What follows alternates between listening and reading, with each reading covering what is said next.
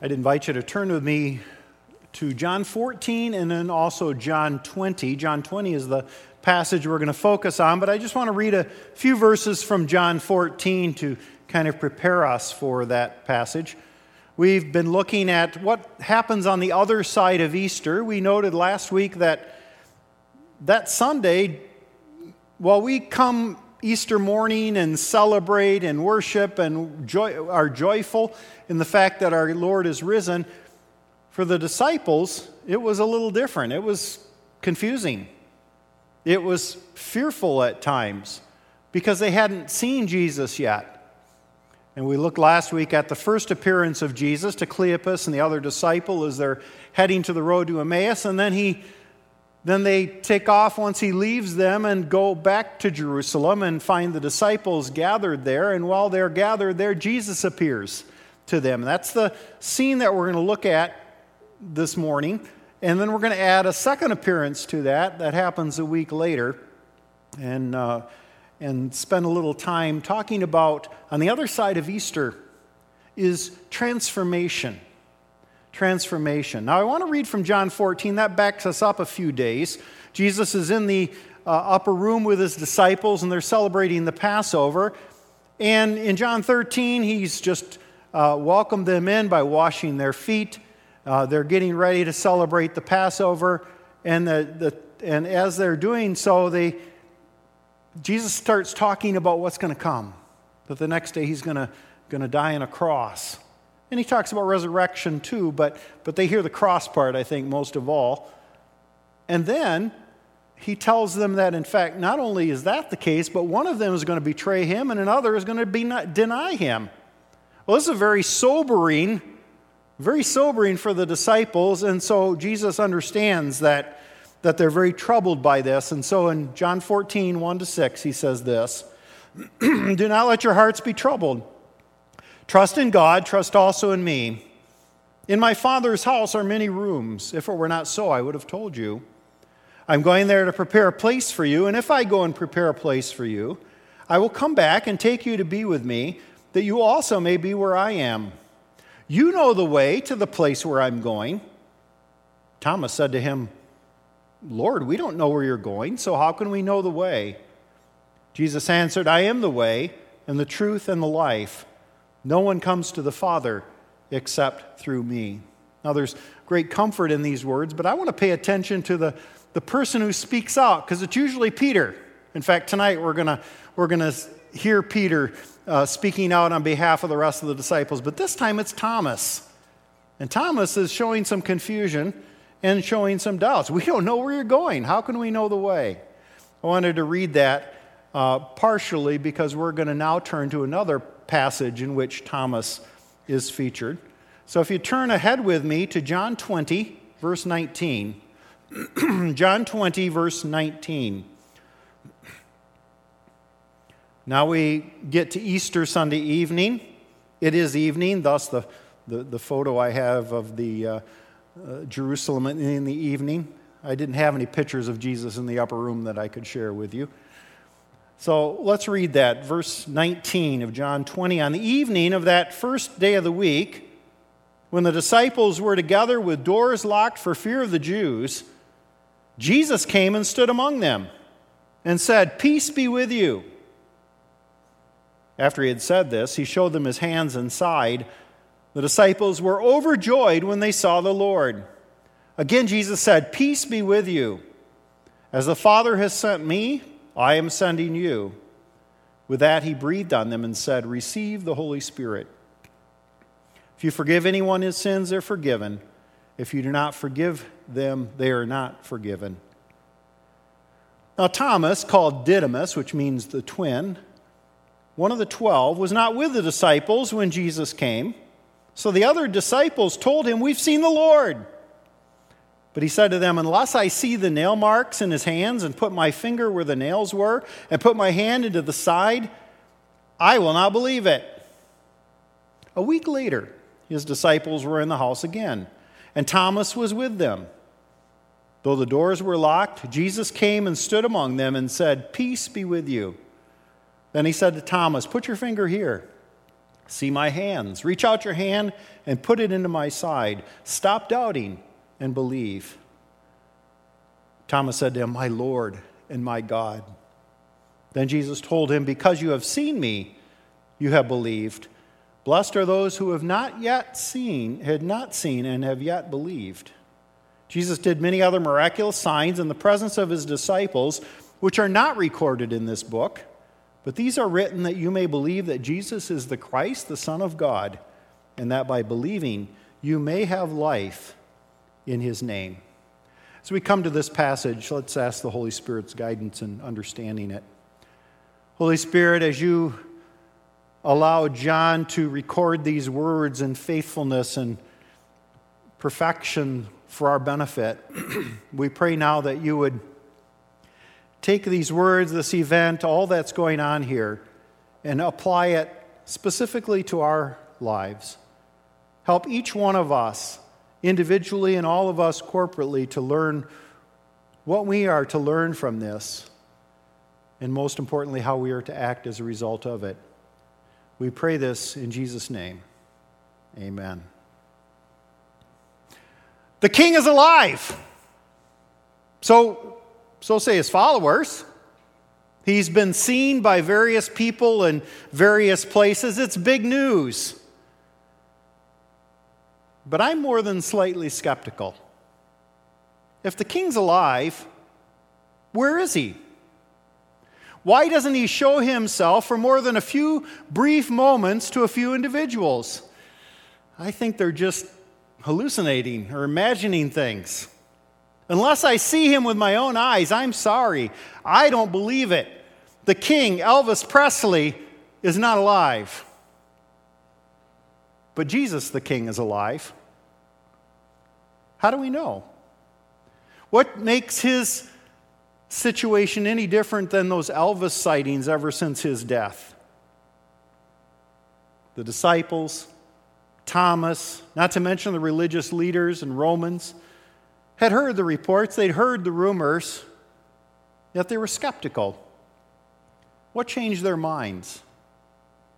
I want to suggest to you that where, wherever Jesus confronted people personally with the reality of his resurrection, not only were minds changed, but lives were transformed. One of the greatest examples of that in the Bible is the Apostle Paul as he makes his way to Jericho and is confronted by the living Lord Jesus Christ. Wherever Jesus confronted people personally with the reality of his resurrection, not only were minds changed, but lives were transformed. And so the question we need to ask as we look at this passage is Have I been transformed by a confrontation with the living Lord Jesus Christ? I want to look at three different groups or or individuals that were transformed. First, the disciples, they were transformed from fear to courage. How? Frederick Buechner writes They were sitting together in a crowded room with the door locked and the shades drawn, scared sick that they'd be the ones to get it next, when suddenly Jesus came in. He wasn't a ghost you could see the wallpaper through, and he wasn't just a figment of their imagination because they were all too busy imagining the horrors that were all too likely in store for themselves to imagine anything much about anyone else. He said shalom, then showed them enough of where the Romans had let him have it to convince them that he was as real as they were, if not more so. He breathed the Holy Spirit on them and gave them a few instructions to go with it, and then left. I think in that scene, four things transformed the disciples by confrontation with Jesus. The first was his presence. On evening of the first day of the week, when the disciples were together with doors locked for fear of the Jews, Jesus came and stood among them. Jesus personally came to them, albeit through locked doors, and stood among them. He didn't leave them guessing, he didn't leave them skeptical of the rumors everyone that is claimed to be the Messiah, like uh, David Koresh of Waco, Texas fame, or, or any others through the years, none of them have ever reappeared and spent any time with their followers. Jesus personally came to them, he didn't leave them guessing. Secondly, he offered his peace. Peace be with you. And then again in verse 21, peace be with you. Now, earlier in the upper room, he had promised his peace. My peace I leave with you. He promised it twice at the end of chapter 14 and chapter 16. My peace I leave with you. My peace I give you. I don't give like the world gives. Do not let your hearts be troubled and do not be afraid. Well, here again, he speaks, of his, his, speaks his peace twice, perhaps to remind them of that promise, perhaps to confront them with a new and eternal promise, a new and eternal peace that they had never dared believe possible. He reinforced it by showing his hands and, and side and gave them not only peace but joy, we're told. Thirdly, he gives his purpose. Verse 21 As the Father has sent me, I am sending you. His purpose was not to let them off the hook from mission. He wasn't back to stay, but to recommission them. To recommission them? Those who slept while he prayed? Those who ran when he was arrested? Those who denied him while he was on trial, those who forsook him as he died a God forsaken death on the cross. His purpose was to recommission them. His purpose was to also reassure them and encourage and entrust them with his word and with his work. And then finally, he transforms them by his power. Verse 22. With that, he breathed on them and said, Receive the Holy Spirit. He not only entrusts them, but equips them, breathing his spirit on them to begin the transfer of power that would be complete 50 days later on Pentecost. You only have to read the book of Acts, the Acts of the Apostles, which should probably be called the Acts of the Holy Spirit, to see the transformation. This, this motley group of, of fishermen and tax collectors, of cowards and outcasts, began defying religious leaders and judges and death itself. They now had great courage because they had been transformed by the living Lord Jesus Christ. The second person that was transformed was Thomas, but he wasn't there that evening. And so John has to fast forward a week to talk a little bit about Thomas. Frederick Buechner writes Nobody says where Thomas was at the time. When he finally returned and told them, they told him what had happened, his reaction was just about what they might have expected. He said that unless Jesus came back again so he could not only see the nail marks for himself, but actually touch them, he was afraid that, as much as he hated to say so, he, he simply couldn't believe what they had seen was anything more than the product of wishful thinking or an optical illusion of a, an unusually vivid kind. We call him Doubting Thomas, but I think he needs a new PR man. he's got a lot of bad press over the last couple thousand years. I, I like Thomas. He, he's a lot like me. He wouldn't believe Elvis is alive either. He's a lot like us. He, he's like that little boy who met the first President George Bush and didn't believe it was him and when Bush showed him a copy of his driver's license, he asked for a second piece of ID. Thomas wanted several pieces of ID. He not only wanted to see Jesus, but to touch him, maybe even run scientific experiments. What transforms a Thomas? Frederick Buechner goes on to talk about Thomas's track record of skepticism. He writes, Imagination was not Thomas's long suit. He called a spade a spade. He was a realist. He didn't believe in fairy tales, and if anything else came up that he didn't believe in or couldn't understand, his questions could be pretty direct. There was that last time he and the others had supper with Jesus, for instance. Jesus was talking about dying, and he said he would be leaving them soon, but it wouldn't be forever. He said he'd get things ready for them as soon as he got to where he was going, and when their time finally came to, they'd all be together again. They knew the way to where he was going, he said, and Someday they'd be there with him themselves, themselves. Nobody else breathed the word, but Thomas couldn't hold back. When you got right down to it, he said, he personally had no idea where Jesus was going, and he didn't know the way to get there either. I am the way, was what Jesus said to him, and although Thomas let it go at that, you can't help feeling that he found the answer less than satisfactory. Jesus wasn't a way, he was a man. And it was too bad he so often insisted in talking in riddles. Then, in the next few days, all the things that everybody could see were going to happen happened. And Jesus was dead, just as he had said he'd be. That much Thomas was sure of. He'd been on hand himself. There was no doubt about it. And then the thing that nobody ever had been able to quite believe would happen happened too. So, what transforms a Thomas? What transforms a Thomas is the compassion of a Jesus. We may say, well, all the audacity of Thomas to impose conditions on Jesus' resurrection. Yet Jesus condescended to them all. Look at verse 27. He said to Thomas, Put your finger here, see my hands. Reach out your hand and put it in my side. Jesus doesn't condemn us for our doubts, but he understands. And that's a real comfort to us, Thomases. Yet he also says to us, as he did to Thomas, Now that you've seen and experienced me, stop doubting and believe. And Thomas responded, My Lord and my God. This, this may be one of the richest confessions of faith in all of the Bible because it comes from one who had experienced the strongest of doubts.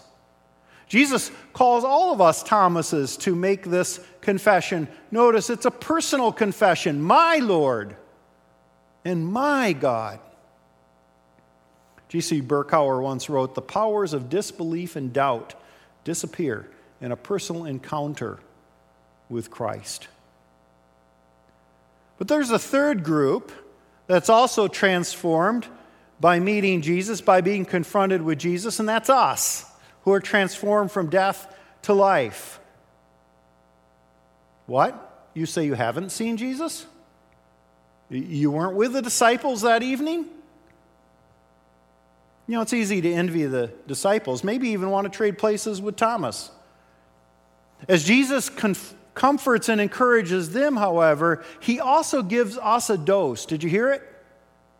Blessed are those who have not seen and yet have believed. That's us. We can't see Jesus in his resurrected body any more than we can see Washington crossing the Delaware or Martin Luther nailing the 95 Theses on the Wittenberg door. But others did see and were witnesses for our sake. We don't need to see Jesus. The disciples were not saved by seeing, but believing. John tacks on at the end of this event Jesus did many other miraculous signs in the presence of his disciples, which are not recorded in this book. But these are written that you may believe that Jesus is the Christ, the Son of God, and that by believing you may have life in his name. John explains We saw, so you can see, albeit secondhand, so you can see and believe and have life in Jesus' name. And so we have the word of these witnesses, the word of God. We have the Holy Spirit. We have Christ Himself living in us so that we might believe and have life in Him. So we do see with the eyes of faith.